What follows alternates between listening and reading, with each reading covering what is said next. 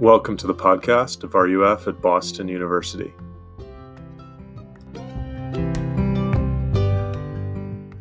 Well, here we are. We are uh, in Apostles' Creed, and we are trucking our way through. I think we're almost halfway through it all, and we are on this topic of Jesus coming uh, to judge. And it's a pretty tricky topic. So let me just pray real quick that God would be with us and would help us understand His Word. Uh, Heavenly Father, we just ask that you would send your Spirit, illuminate your Word, soften our hearts to hear it, and be with us. We pray this in Jesus' name. Amen. All right. Well, if we've been t- paying attention to any uh, media platform uh, in 2020, we live in a time when, when justice is a really important issue. It's a really important uh, concept. Uh, we saw uh, protests going on, and one of the, the chants that you would hear is no justice, no peace. We heard this on in, in reaction to extreme police brutality, violence that was on display, even murder on display for videos uh, for the entire world to see, right? And so, rightly, there was outrage over this. Uh, there was calls for justice, for reform at every single level of government there was a, a sobering performance. Someone who might be joking about airplane food normally, a stand up comedian. Uh, he, he did a very different kind of performance. He, he did an outdoor performance. This man named Dave Chappelle, who many of you guys probably know. Um, and he, he did a very somber performance in the wake of George Floyd's killing. And early on in his uh, stand up, if you could call it that. It was more just a, a man reflecting. He said this. He said this in response to anyone who criticized the protests that were going on. He says, What are you signifying? That you can kneel on a man's neck for eight minutes and 46 seconds and feel like you wouldn't get the wrath of God. There's a, there's a visceral reaction that we have righteous anger that we have in response to these kinds of things. And it's right. Dave Chappelle likens it to the wrath of God. His instinct is right. Yeah. How can someone do something like that and not expect consequences? Even God's wrath. But the, the, the funny thing is, I think ironically, in certain Christian circles, the wrath of God or the idea of God coming to judge is exactly the thing that we've done away with. It's seen as revolting, it's seen as rejected, as antiquated. Uh, and uh, so, so what we do, we expect and even demand justice from our government, our law enforcement, our justice system, private and public leaders and institutions. Yet when it comes to theology, yet when it comes to uh, the Bible and what we believe about God, we're revolted by this thought of a just and vengeful God. And instead, we expect and demand only love, only mercy, only peace, only prosperity from Him. I think this is a deep irony in America today, and especially in our church today. Uh, so, in essence, we have relegated the notion of justice to the human sphere alone, and we've left God out of it. And what we're left with is an unjust society where we all have this existential sense of duty to bring justice on our own. But we have very little progress that's being made towards that end, and we're sometimes brought to the edge of despair, of resorting in violence or abandonment of the cause altogether and apathy. But what if our cries for justice, what if our cries for um, something to be done in light of the injustice in the world, what if they were given to us by God Himself? What if those things were innate in us because that's the way human beings were created? And furthermore, what if the best resources to fight just injustice here on this earth actually are found in a theology where God comes to judge. And what if our instinct and our hope that one day there will be justice in a perfect way, what if that's correct? And what if that actually one day will be satisfied? That idea has been the belief of Christians for centuries. Ever since Christ walked the earth, they have believed that Jesus would come back one day and bring judgment. Now, this is not an easy doctrine to discuss. Uh, there is a grave warning in it, there's a seriousness to it. But it is vitally important for us to hear and understand. In the end, for Christians, there's a great comfort and even joy that comes from a right belief in Jesus coming to, to one day judge the living and the dead. So, how are we going to proceed? First, we're going to look at what do we mean by that? That Jesus is enthroned in heaven and coming again to judge. And second, we're going to look at what does that mean for us? Okay, how do we interpret that? How do we apply it to ourselves? So, just to remind you, our line from the Apostles' Creed says, Jesus is seated at the right hand of God the Father Almighty, and from there he will come to judge the living and the dead. So let's break it down into two parts. First, Jesus is now enthroned, and second, Jesus is coming to judge. Jesus is now enthroned. Sort of a um, a framework that we've been using to understand uh, the life and the work of Jesus is the the uh, passage in Philippians 2 5 through 11. It's called the Christ hymn. And the first part is talking about his condescension, how he, how he humbled himself. He, though he was in the form of God, he emptied himself and he came and be, he became a servant. And he humbled himself to the point of death, even death on a cross. And then in verse 9, there's a turn Therefore, God has highly exalted him and bestowed on him the name that is above every name, so that at the name of Jesus every knee should bow in heaven and on earth and under the earth, and every tongue confess that Jesus Christ is Lord to the glory of God the Father. When we say that Jesus is enthroned, that's what we're talking about. He's been exalted to the place where God is. Have you ever wondered? uh, you know, Jesus was resurrected and he walked around the earth and he showed up to a lot of people. But what happened next? You know, it, did he did he die again, or you know, did he is he still alive today? Maybe we know from Scripture that he ascended, as we talked about last week. He ascended into heaven, and he's with God, but not just anywhere in the heavenly realm. He's at the right hand of God the Father Almighty. Now, you probably heard this this uh, phrase, my right hand man. What that meant in ancient times is if you were at the right hand of the throne of the king or the emperor, you had um, the highest station, you had the highest seat of power in all the land. So, Jesus seated at the right hand of God the Father Almighty means he's been given power over all creation. There is nothing that he doesn't have power over. And one day, all of that creation, all humans, all that has been created by God will bow their knee to acknowledge Jesus' power and authority. Well, how did Jesus get to this place? Jesus perfectly obeyed the commands of God. No one else did, and no one else ever will. He is worthy to be exalted and enthroned in that place. Furthermore, he satisfied the justice of God on the cross. He brought reconciliation for us, and no one else could do this. He was the only one. He was also the spotless lamb. He was sacrificed on our behalf so that no further sacrifices will be necessary.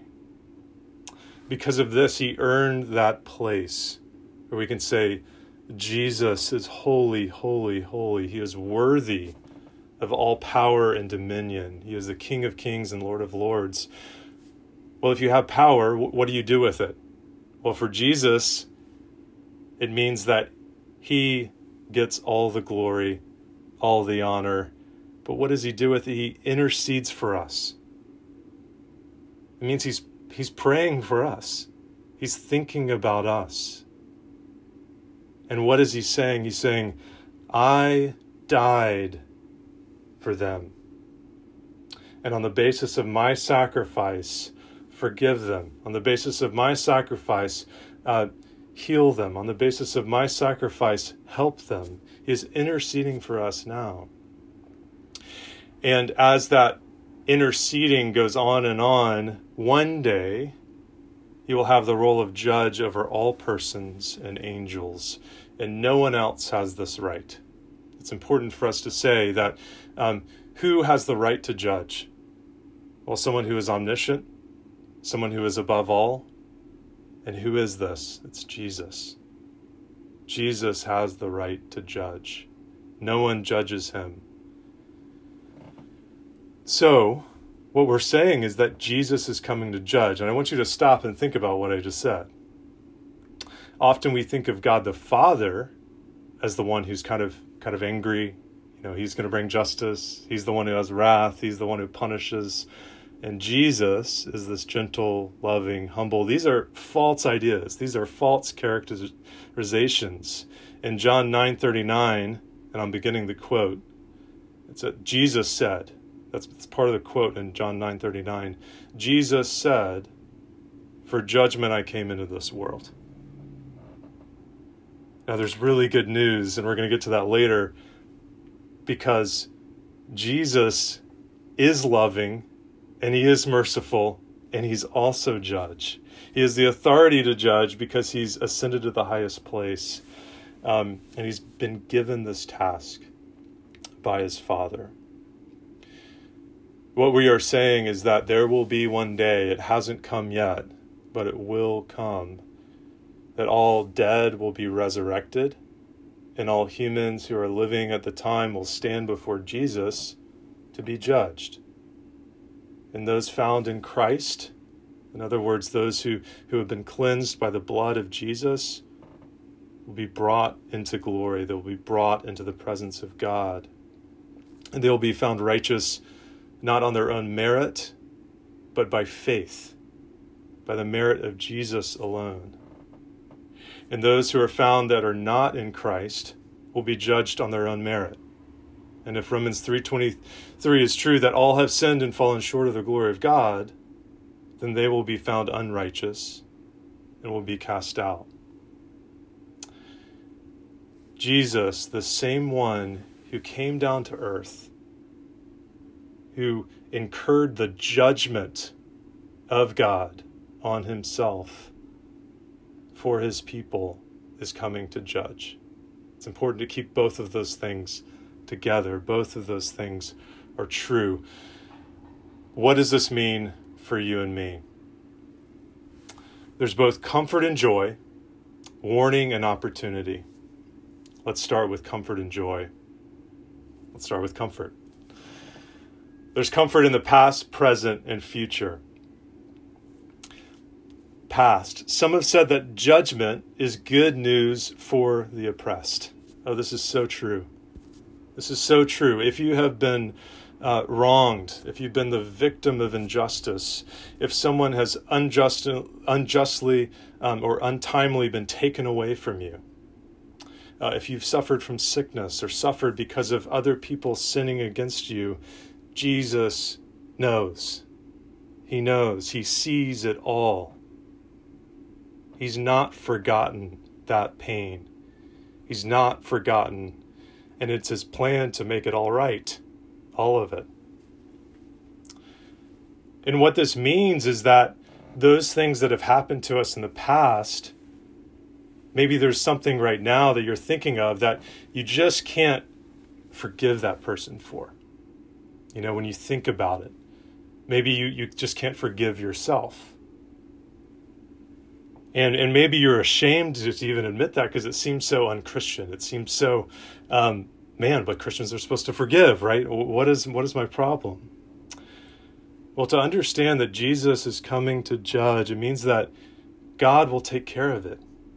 Jesus is going to take care of it we ourselves may have clouded judgment. We may not be able to even go back there and think about it because it's too painful.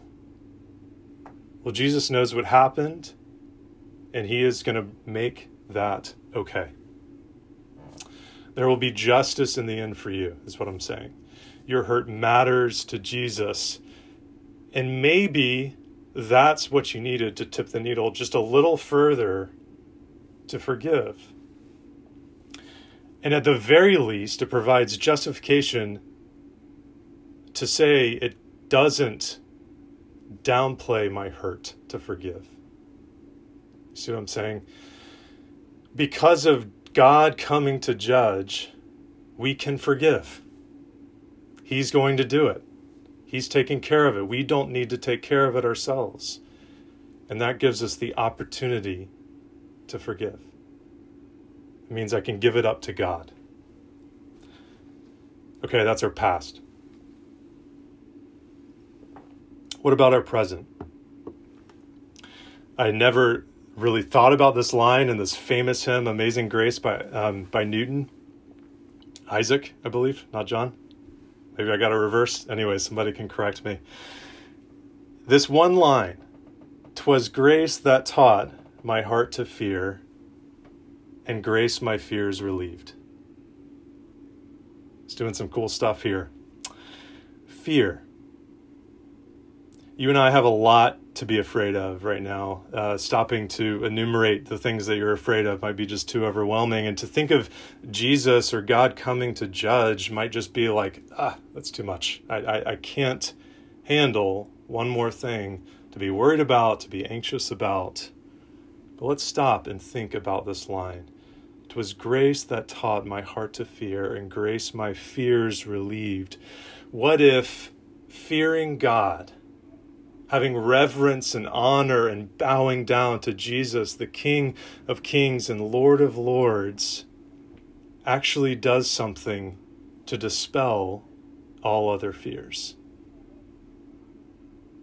If we appreciate and have reverence and awe for God as judge, I think this is one thing it can do in our lives.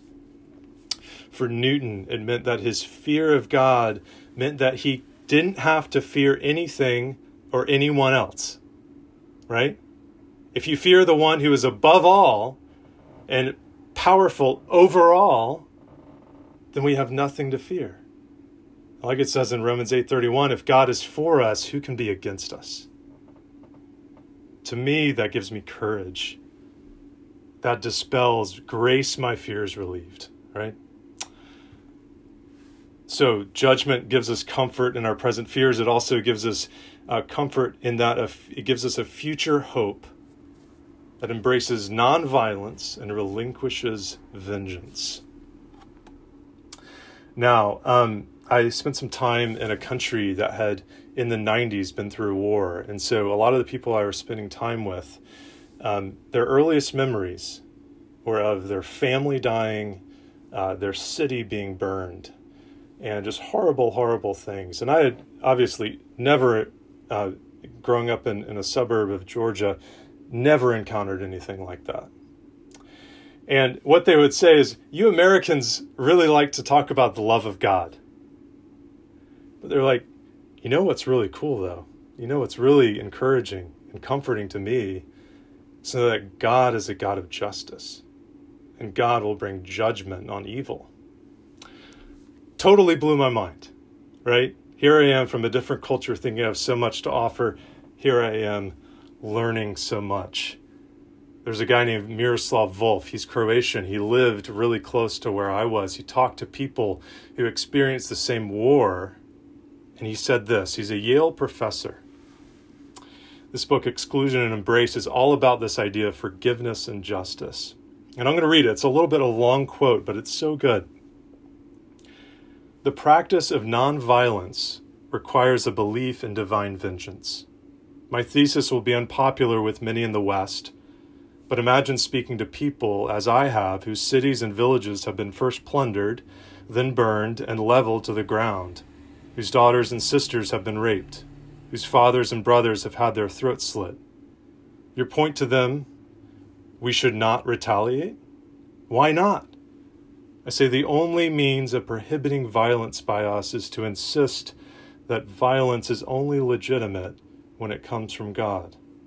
Violence thrives today, secretly nourished by the belief that God refuses to take the sword.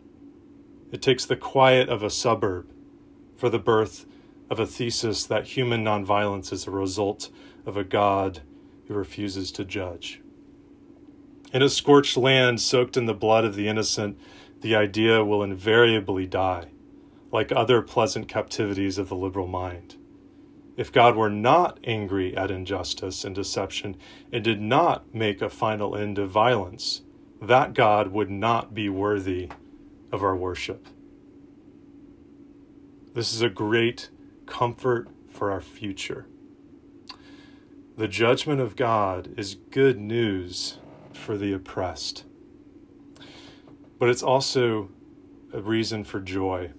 Psalm 98, as Sav read, the entire psalm is about making a joyful noise to the Lord. He's asking all of creation. You know, he, he's like talking about inanimate objects, raising their voices, clapping their hands to praise God. And as far as I remember, the only thing that it gives as a reason for that praise is at the very end. He will judge the world with righteousness and the peoples with equity. What joy can we have when we think of all that is wrong in the world, all the injustice in the world, and know that God is going to take care of it? God is going to one day come and judge with righteousness, perfectly, with equity. This is good news. There's also warning and opportunity. I think this is rather obvious, and you're probably surprised I haven't talked about this yet, but it's warning to evildoers, to those that, that break the commands of God. The coming judgment of God is a grave warning that should be taken very seriously. In Revelation 19, we have a, a prophecy um, that has not been fulfilled. The Bible is full of prophecies that have been fulfilled. In Revelation, we have a lot that have not. This is in the future. And it's a vision there's a lot of metaphor and symbolism in it. It says this in Revelation 19 Then I saw heaven opened, and behold, a white horse. The one sitting on it is called Faithful and True, and in righteousness he judges and makes war. From his mouth come a sharp sword which, with which to strike down the nations, and he will rule them with a rod of iron. He will tread the winepress of the fury of the wrath of the God Almighty. This is Jesus the rider on the white horse. He is coming to judge. We should take heed of this warning. And if you're an earshot of this, and anyone who reads the words of God, they have an opportunity, right? If you've heard the warning, you have an opportunity to get safe, right? If you've heard the warning of the hurricane, you have the opportunity to leave. If you've heard the warning of the tornado, you can get to safety.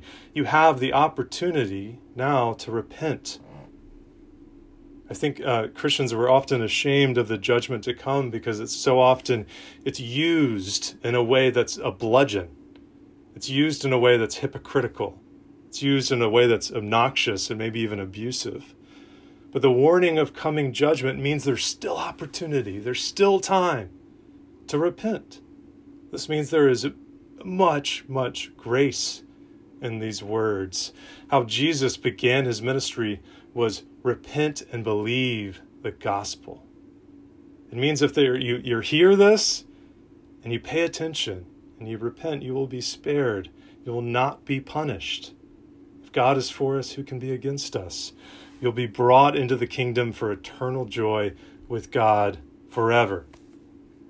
Amen. In the Apostles' Creed, what you're going to notice, we're going to transition from events of the past, things that have happened in the past creation, incarnation, redemption, ascension, and we're going to move to the present. We're going to move to the future. These realities and events that are ahead of us even in 2020. So we really need to pay attention. This really matters and is really relevant to us. The story of God's saving, it's an ongoing story. We know the ending. We're still waiting for it to come to pass. So we have this question before us. Where are you at? Do you need to believe and persevere, and keep waiting and keep hoping? Or do you need to repent and believe? Let me pray. Heavenly Father, we just ask that you would fill us with a deeper understanding of your truth, that it would give us comfort and joy. Lord, that we would take heed of the warning that we have in your word, um, that we would believe in the God who sent his Son to save us. Lord, we um, thank you for this time. We pray all this in Jesus' name. Amen.